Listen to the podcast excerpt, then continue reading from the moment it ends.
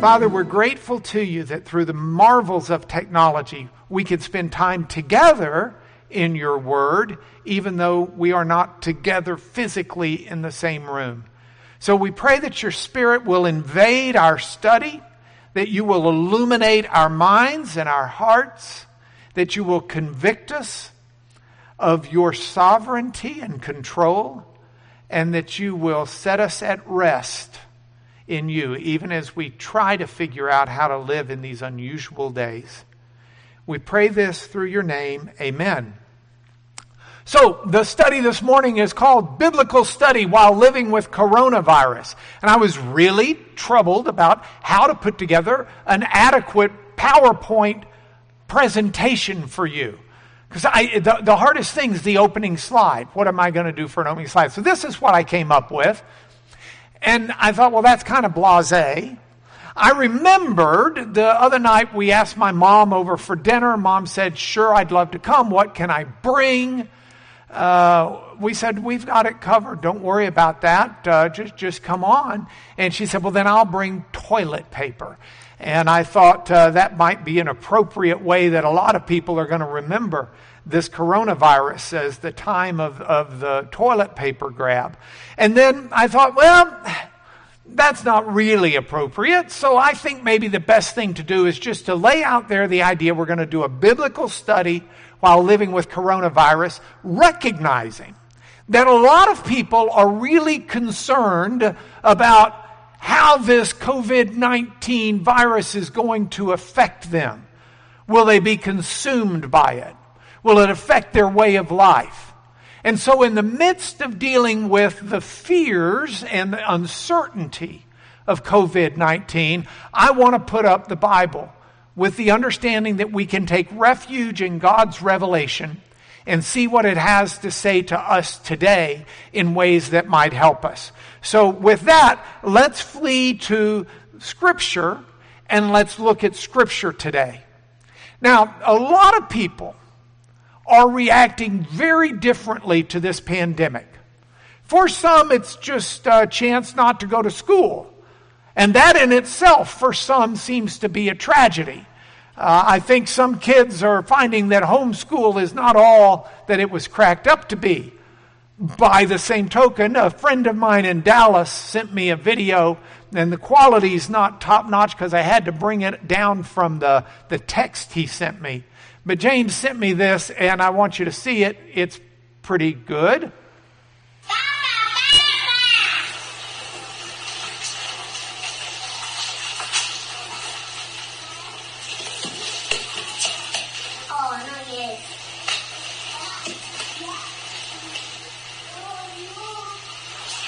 recognizing that parents are also at the other end of those students at home. In the midst of all of this, what do we do? For some, there are storm clouds on the horizon. For some, those storm clouds are a lot darker than others. People are legitimately concerned. The level of proper concern, most don't seem to know. But I've looked at some polling recently, and they've indicated that among the worries of people are, of course, health.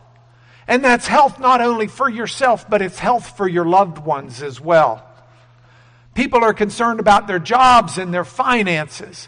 Unemployment is skyrocketing all of a sudden from what seemed to be a vibrant and strong economy.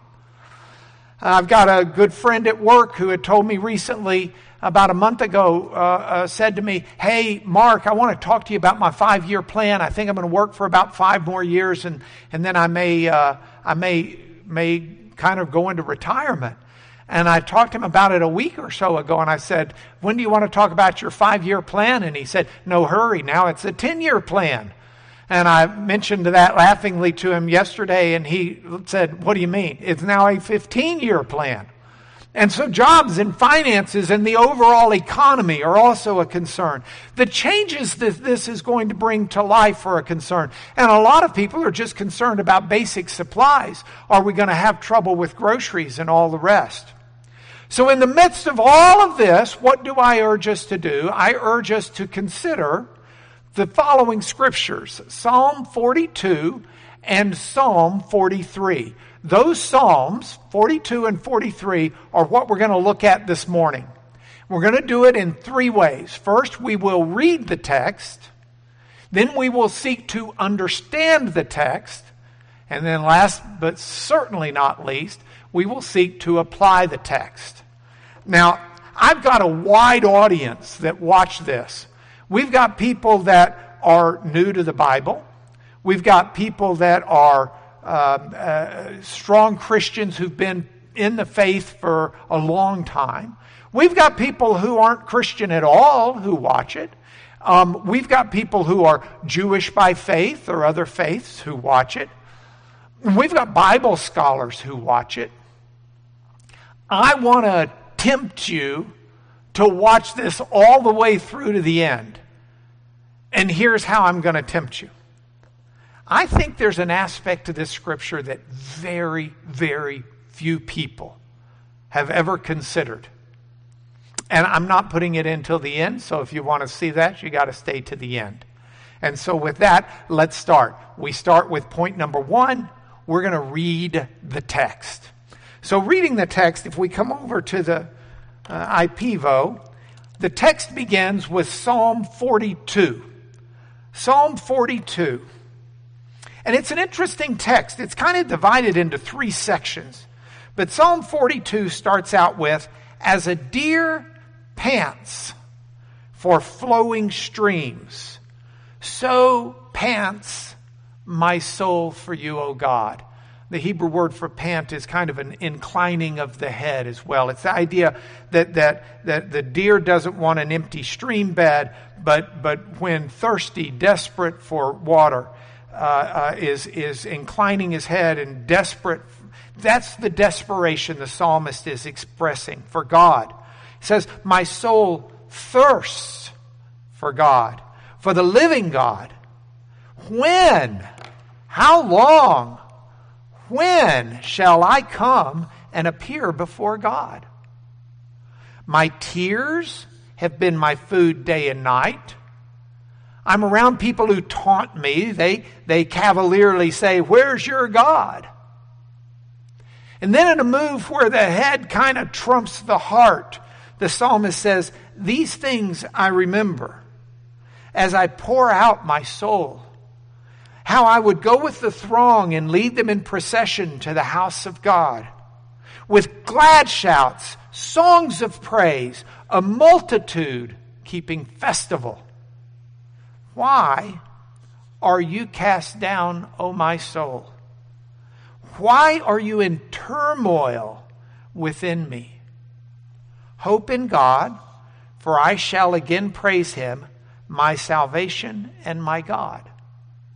Now, that's the first five verses of Psalm 42. If we took the time to read it, it's real interesting because the whole idea repeats itself. My soul is cast down within me. Therefore, I remember you from the land of Jordan and of Hermon and it keeps on with the same thing. And he ends with, Why are you cast down, O my soul? And why are you in turmoil within me? Hope in God. That's the same ending. Let's fold it up so you can see this in the text. So we've got the same ending in verse 11 that we have in verse 5. Why are you cast down, O my soul. Same thing. And why are you in turmoil within me? Same thing. Hope in God, for I shall again praise him, my salvation and my God. You've got that same head talk, but in the middle of it, you've still got someone who's mighty concerned, whose soul is still cast down who's concerned over the breakers and waves that have gone over the writer, who talks about being forgotten by God, who goes in mourning because of the oppression of the enemy. And that's Psalm 42, and that brings us Psalm 42. But beyond Psalm 42, y'all come on in and come sit right over here if you'd like to. Beyond Psalm 42, we go to Psalm 43. And it's really interesting. So in Psalm 43, and a lot of scholars consider that these Psalms were originally written as one and were just divided up later. Um, some scholars think no, there was Psalm 42 and then 43 was written later to bring it to a conclusion. Regardless, both of them start the same way concerned about life and talking to God and to themselves with this self talk. Why are you cast down, O my soul? Why are you in turmoil within me? Hope in God, for I shall again praise him, my salvation and my God. So that's the text that we've got. And we've got it three times. In Psalm 42, you've got it twice. In Psalm 43, you've got it once. So, what I'd like to do now is the second thing. I'd like to take the text and let's understand it. The understanding of the text is in frame of, of the psalmist is someone who's having trouble holding it together. The psalmist is someone who is experiencing great struggle, has a longing for God that doesn't seem to be fulfilled, has a world situation that's causing a great deal of distress. And the person is striving to find faith, but finding it very hard to do. When I was in college, uh, I was studying this passage, and, and our professor said to us, he said, You know, that there's, um, there's a time where your emotion sends you one direction and it's a false direction. And you need your head to come in and check it. Your head needs to come in and say, time out. That's not what is right.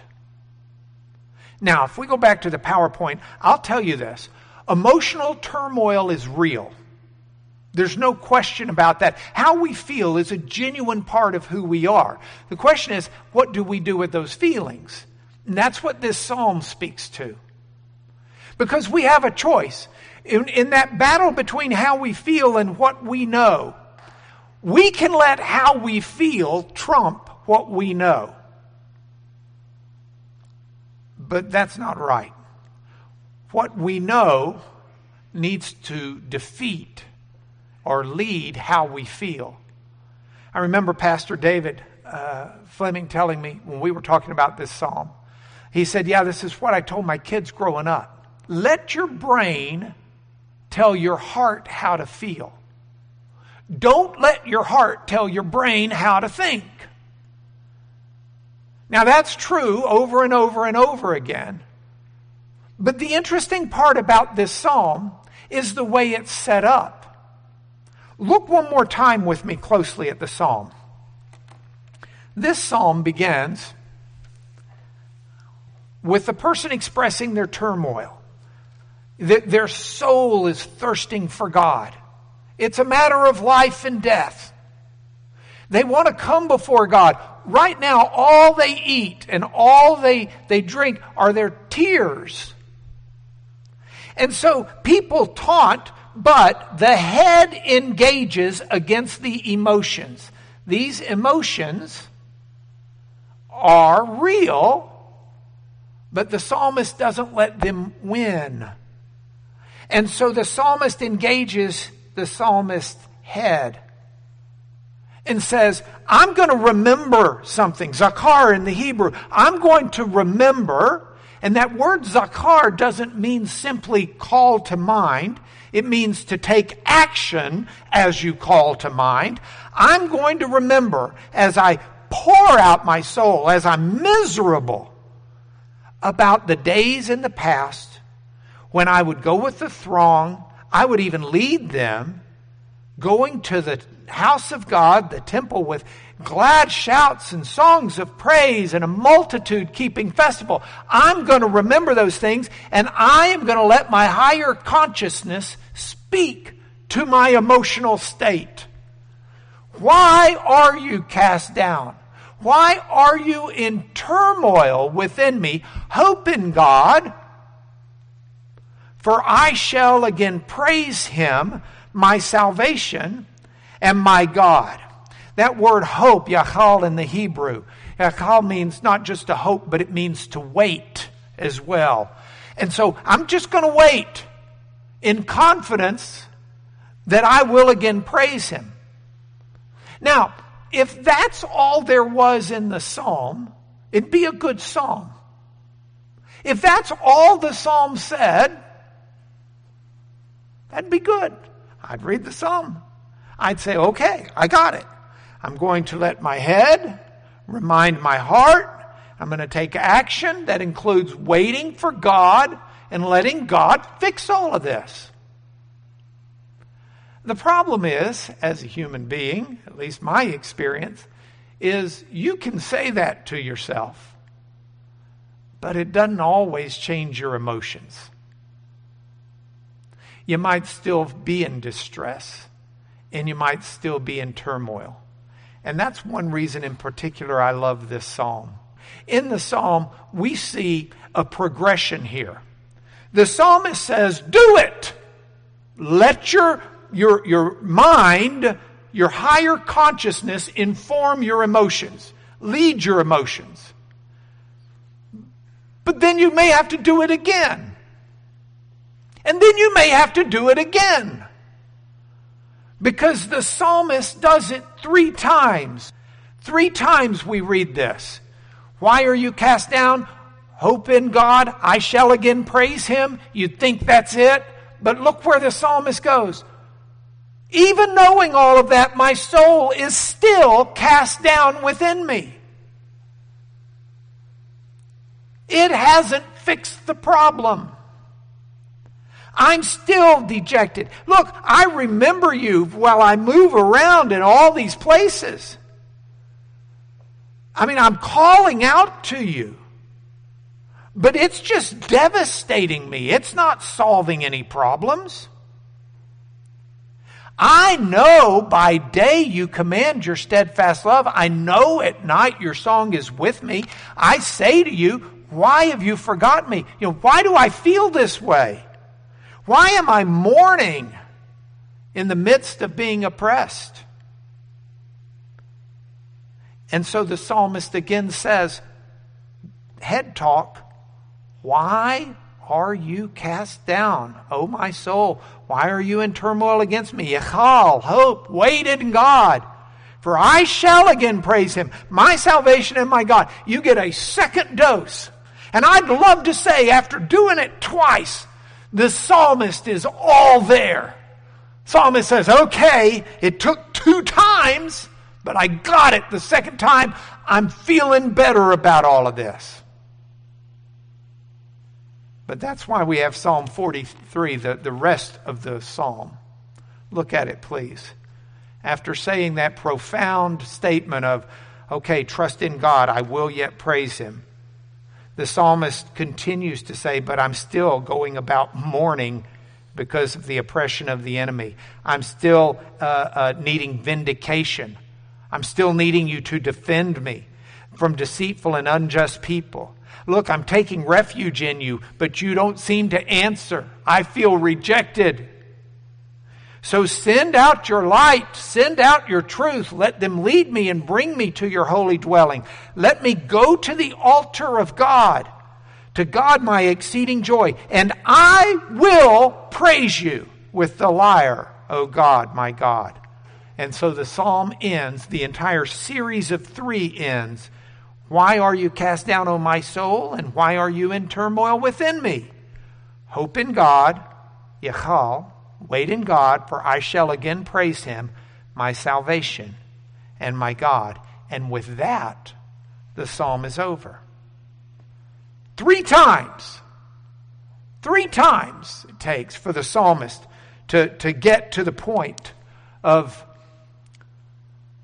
being able to move on and being able to live the way they want to. So, within that framework, we've got the text, we've understood the text, but now I'd like to apply the text, and we're going to apply this text in a most unusual way for many people who know it, but have not really looked at it carefully. See, Is it fair to take this text and apply it to our life's circumstances? The answer to that is an absolute yes, and I want to give you an example. This is a psalm that Jesus used. This is a psalm and a process that Jesus used when he was in the Garden of Gethsemane. You read about it in Mark 14, 32 through 42. Let's look at it together, please. Jesus has um, instituted the Lord's Supper. He's just told Peter that Peter's going to deny him. And then in verse 32, Jesus goes to Gethsemane. And it says, as they went to a place called Gethsemane, Jesus said to his disciples, You sit here while I pray. And he took with him Peter and James and John, and he began to be greatly distressed and troubled. His soul, his emotions, Jesus was a full human. He had emotions. His, he, he was distressed. He was troubled. And he said to them, My soul is very sorrowful even to death. Remain here and watch. The comment, my soul is very sorrowful, is Psalm 42, verse 5, 6, depending on if you're reading it in English or Hebrew. Psalm 42. That's, that's what Jesus is quoting here. He's saying that psalm is me right now. And so, within the framework, look what happens. Jesus says, Remain here and watch. And going a little farther, he falls on the ground and he prays, if it were possible, the hour might pass from him. He says, Abba, Father, all things are possible for you. Remove this cup from me, yet not what I will, but what you will. And after this, Jesus comes and he finds them sleeping. And he says to him, Are you asleep? Couldn't you watch one hour? Watch and pray that you may not enter into temptation. The spirit's willing, but the flesh is weak. He went away and he prayed the same words. Prayed, saying the same words.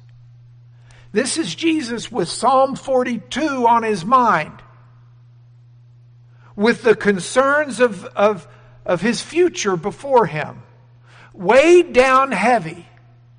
And he uses Psalm 42 and he goes before the Lord in prayer. And he comes back and he's prayed it once. But he goes back and does it a second time. Jesus prepares for the most strenuous event in the history of humanity. The suffering of an isolation from God, taking on the sin of humanity, physically and spiritually exhausting. And before he does it, in faith, he sets it before God praying that when it's all over and done with, the wrath, the cup of God's wrath that will be poured out on him will be removed. That he will be resurrected. But even without his full visibility, his faith is trusting in God to do what God has said he would do. And Jesus experiences that, comes back to his apostles, they're asleep. So he wakes him up and he goes and does it a second time, just like Psalm 42. And a second time he goes off and prays the same words. Do you ever worry that you pray the same thing too much? You shouldn't. Sometimes in our prayers, as we lay things before God, we're not only laying them before God, but we're letting God minister to us on how we should be feeling and responding and what we need to be doing. And so Jesus goes, and if we go back to the story, just in a profound echo of Psalm 42 and 43, Jesus comes back and he finds them sleeping again because their eyes were very heavy and they didn't know what to answer him. And so Jesus goes away a third time. And the implication is praying the same prayer. And he comes back the third time and says, Okay, it's enough. The hour has come. The Son of Man's betrayed into the hands of sinners. Rise, let us be going. See, my betrayer is at hand. And at that point, Judas comes up and betrays him. So, where does this leave us?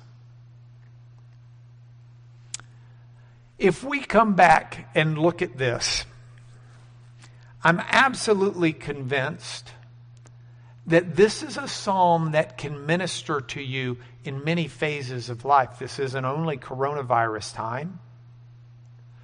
This is any time where your emotions seem to be ruling you or, or seek to rule you in a way that, that might rob you of the comfort of God's plan and His Word. And I think it's entirely appropriate to pray this prayer during this time or any other time of emotional pain. Because this prayer gives us some very basic things. Reminds us to look back at how God's worked in our life before. Bring it to mind. Realize that God's not through. That if, if, if God's not finished, that at the end of the story, things for God's children are going to be marvelous. That's the Romans 8 lesson. All things will work together for good.